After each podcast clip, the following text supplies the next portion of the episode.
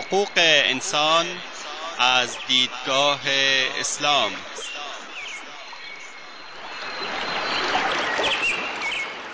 يا أيها الناس إنا خلقناكم من ذكر وأنثى وجعلناكم وجعلناكم شعوبا وقبائل لتعارفوا إن أكرمكم عند الله أتقاكم إن الله علیم خبیر ای انسان ها ما شما را از مرد و زنی به نام آدم و هوا آفریده ایم و شما را قوم قوم و قبیله قبیله نموده ایم تا همدیگر را بشناسید. بیگمان گرامی ترین شما در نزد الله متقی ترین شماست. الله مسلما آگاه و با خبر است. تهیه و تقدیم اسحاق دبیری.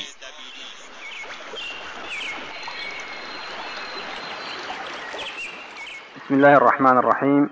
الحمد لله رب العالمين والصلاة والسلام على أشرف الأنبياء والمرسلين نبينا محمد وعلى آله وأصحابه أجمعين. أما بعد السلام عليكم ورحمة الله وبركاته. این حلقه دوم از حقوق بشر در اسلام است که به شنوندگان خواهران و برادران تقدیم می‌داریم. درباره حقوق بشر از دیدگاه اسلام تا کنون مقاله ها و کتاب ها نوشته شده و سخن فراوان رفته است و برخی از نویسندگان و گویندگان هم به مقایسه این حقوق با حقوق بین الملل بشر پرداختهاند هرچند برخی کسان با اصل طرح اصطلاح حقوق بشر اسلامی مخالفند و می‌گویند بشر بشر است اسلامی و غیر اسلامی ندارد حقوق بشر یکی است و آن هم حقوق بین الملل بشر در اصل حاضر است. و ذکر دیگر انواع حقوق بشر هدفی جز نقض حقوق انسانی ندارد. ولی می‌توان گفت که سخن بالا یعنی نفی دیگر تفکرات و ایده ها درباره حقوق بشر و تلاش برای تحمیل یک نوع از حقوق بشر بر همه ملت ها و اقوام و فرهنگ ها و تمدن ها خود بر خلاف حقوق بین الملل بشر است. و با اصل برابری انسانها در حیثیت ذاتی و کرامت و آزادی عقیده و بیان گذشته از نژاد رنگ جنس زبان مذهب در تضاد است. بنابراین ورود به بحث مقایسه ای مستلزم این مقدمه واجب است که انسان تنوع و تکسر در حقوق بشر را بپذیرد و قائل به مطلق بودن حقوق بین الملل بشر نباشد. از این رو بررسی وحدت یگانگی و حقوق بشر با پذیرش و کسرت چندگانگی در این حقوق اساسی و پایه‌ای برای بشر بخش نخست بحث را تشکیل می‌دهد. حقوق در جوامع همچون توهای یخی است در اقیانوسها که تنها بخش کوچکی از آنها که بیرون از آب دیده می شود ولی بخش بزرگ و ریشهای در درون آب از دیده پنهان است. مبانی فلسفی و پایه حقوق و سوابق فرهنگی و تاریخی بخش زیربنایی هر نوع حقوق را تشکیل می‌دهد و شناخت واقعی آنچه در ظاهر به نام حقوق بشر وجود دارد در گروه شناخت مبانی پایه‌ای و نظری آن است. بنابراین تا آن اندازه که لازمه یک بحث تطبیقی است مبانی نظری حقوق بین بشر و حقوق بشر از دیدگاه اسلام به کوتاهی در بخش دوم بررسی و مقایسه می شود. برخی در توضیح حقوق بشر از دیدگاه اسلام صادقانه میکوشند تا نشان دهند که حقوق بشر از نظر اسلام تفاوتی با مواد مندرج در منشور بین المللی حقوق بشر ندارد و این دو کاملا بر هم منطبق هستند. اعلامیه جهانی حقوق بشر 1948 و پیمان بین المللی حقوق اقتصادی اجتماعی فرهنگی 1966 و پیمان بین المللی حقوق مدنی و سیاسی و مقاول نامه اختیاری آن که در 16 دسامبر 1966 به تصویب مجمع عمومی ملل متحد رسیده است منشور بین المللی حقوق بشر را تشکیل می دهند. برخی نیز با انتقاد شدید از اعلامیه جهانی حقوق بشر و مقایسه آن با اصول و احکام مذهب سعی در اثبات این نکته دارند که این اعلامیه ناقص و ابتدایی و در برابر ارجحیت و ممتاز بودن احکام مذهبی فاقد کارایی است.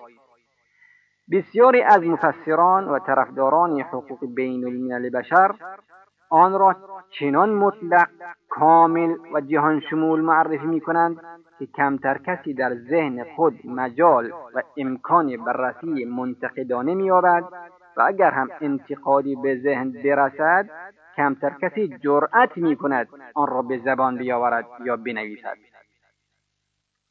درباره کامل بودن و جامعیت و جهان شمولی حقوق بین الملل بشر سخن فراوان گفته شده است و این گفتارها چنان سخت و انعطاف ناپذیر است که به نظر می رسد این دیدگاه چندان تا به تحمل انتقاد یا مطرح شدن نوع دیگر از حقوق بشر را به عنوان حقوق همعرض ندارد.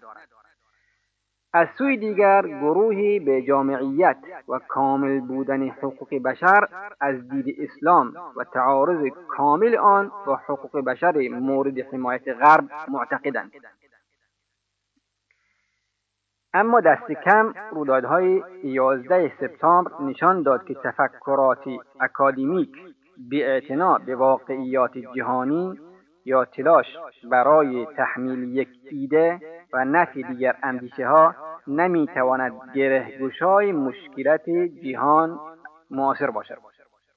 وقتی افکار و ایده ها و خواست های مجالی برای عرضه شدن نمییابد و به عنوان اندیشه های منسوخ حتی قابل بررسی تلقی نمی شود به گونه غیرعادی و زیرزمینی گسترش پیدا می کند و ناگهان خدا در قالب حوادث غیر مترقبه و توجیه و تفسیر نشدنی نشان می‌دهد. اگر مطلق گرایان و طرفداران سلطه همه جانبه گونه خاص از حقوق بشر بر همه ملت ها و اقوام و تمدن ها از جزمیت و تلاش در جهت تحمیل ایده های خود به دیگران دست بردارند و تنوع و تکسر و اختلاف اختلاف فرهنگ ها و عقاید را به یک واقعیت بپذیرند گذشته از اینکه این تنوع خوشایند یا ناخوشایند است قطعا ذریب زیرزمینی شدن افکار و ایده ها و بروز حوادث غیر قابل پیش بینی کمتر خواهد شد. بنابراین مسئله وحدت یا کسرت در حقوق جهانی بشر بحثی است محوری که بخش نخست مقاله را تشکیل می‌دهد. بخش نخست وحدت و کسرت در حقوق بشر. بسیاری کسان بر این باورند که بشر گذشته از هر چیز دارای یک رشته حقوقی اساسی است که تحت هیچ شرایطی نباید مورد تجاوز قرار گیرد. این حقوق عام جهانی و یکسان همان حقوقی است که در اعلامیه جهانی حقوق بشر 1948 و میثاقهای بین المللی مربوط به آن آمده است. این عده کسرت در حقوق بشر را ضد حقوق بشر می‌دانند و گمان دارند که هدف از طرح آن هیچ چیزی جز نقض و عدم رعایت مقررات حقوق بین الملل بشر نیست. در نتیجه هر گونه اندیشه ای تحت عنوان حقوق بشر را که با حقوق بین الملل معاصر مغایر باشد به شدت رد می کنند بخش های از این اندیشه به دلایل زیر قابل تأمل و حتی غیر علمی به نظر می رسد. نفی یک ایده به علت کاربرد نادرست آن همچنان که کاربرد تبعیض آموز حقوق بین الملل بشر در صحنه بین المللی و اینکه برخی از دولتهای قدرتمند از آن به عنوان حربه ای برای حمله حمله به دشمنان و جلب نظر دوستان استفاده می کنند نمی‌تواند دلیلی بر نفی حقوق بین الملل بشر و نکات بسیار مثبت و اساسی و حیاتی در آن باشد. اینکه برخی از عدم جامعیت حقوق بشر جهانی و قابل انتقاد بودن اصول آن صرفا به عنوان پوششی برای نواقص عملکرد خود استفاده می کنند نیز قطعا نمی‌تواند دلیلی بر مردود بودن اصل صورت مسئله باشد.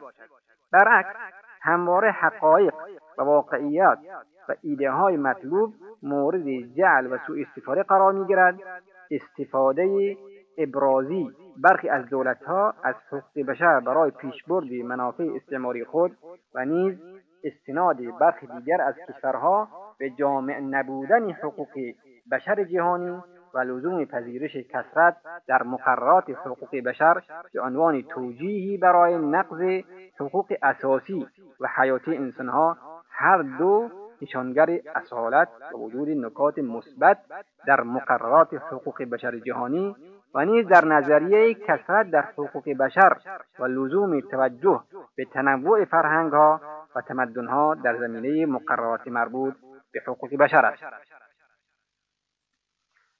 ناهمخانی اندیشه یگانگی در حقوق بشر با واقعیت. یکی از معیارهای سنجش در سنجش درستی یا نادرستی یک نظریه همخانی آن با واقعیت های موجود در جوامع انسانی است. حقوق بشر بین الملل شاخه ای از علم حقوق و علم حقوق هم شاخه ای از علم انسانی است. در حالی که در همه شاخه های علوم انسانی عقاید و تئوری ها و راحل های متفاوت و متنوع دیده می شود و برای مثال گونه جامعه شناسی جهان شمول و یک نواخت آن همگی بر آن متفق القول باشند و در همه زمانها و مکانها کاربرد داشته باشد وجود ندارد. حتی در شاخه های مختلف حقوق مانند حقوق مربوط به اموال اشخاص یا بازرگانی آنچه تحت عنوان حقوق که مجموعه از بایدها و نبایدهاست از کشورها تا کشورهای دیگر متفاوت است چگونه می‌توان در بخش حقوق بشر نسخه یک نواخت و یکسان برای همگان تجویز کرد و همه تفاوتهای منطقی، سیاسی، فرهنگی، تاریخی، ایدئولوژیک را یکسره نادیده گرفت. آیا بر پایه برخی شباهتها در نیازهای حیاتی و اساسی انسانها می‌توان تفاوتهایی را که میان جوامع گوناگون بشر آغاز تا کنون وجود داشته و دارد انکار کرد؟ آیا انسانهایی که در آفریقا آسیا اروپا زندگی می‌کنند همه یکسان میاندیشند و همه یک فرهنگ و نیازهای کامل و یکسان دارند؟ حتی از نظر مادی نیز نیازهای انسانی که در صحرای عربستان زندگی می‌کنند یا انسانی که در قطب شمال است یا با کسی که در جنگل های آفریقا به سر می‌برند یکسان نیست. تا چه برسد به مسائل مربوط به علم حقوق که دنیای اعتبارات و قراردادهاست و در این اعتبارات و قراردادها گذشته از خود بشر به نقش جامعه که این بشر در آن زندگی می کنند نیز قطعا نمی‌توان بیتوجه بود. وجود معاهده اروپایی حقوق بشر 1950 که از 1953 به اجرا گذاشته شده است معاهده آمریکایی حقوق بشر 1969 که از 1978 به اجرا درآمده است و منشور آفریقایی حقوق بشر و ملت ها 1981 که از 1986 قابلیت اجرایی یافته است نشان می‌دهد که هرچند در برابر تقسیم بندی حقوق بشر بر پایه مکاتب و ایدئولوژی ها مقاومت های زیادی وجود دارد اما تنوع حقوق بشر به علت تنوع فرهنگ ها بر اساس مناطق جغرافیایی پذیرفته شده است. برادران و خواهران عزیز تا حلقه بعدی را شما به خدا میسپاریم. و السلام علیکم و رحمت الله و برکاته.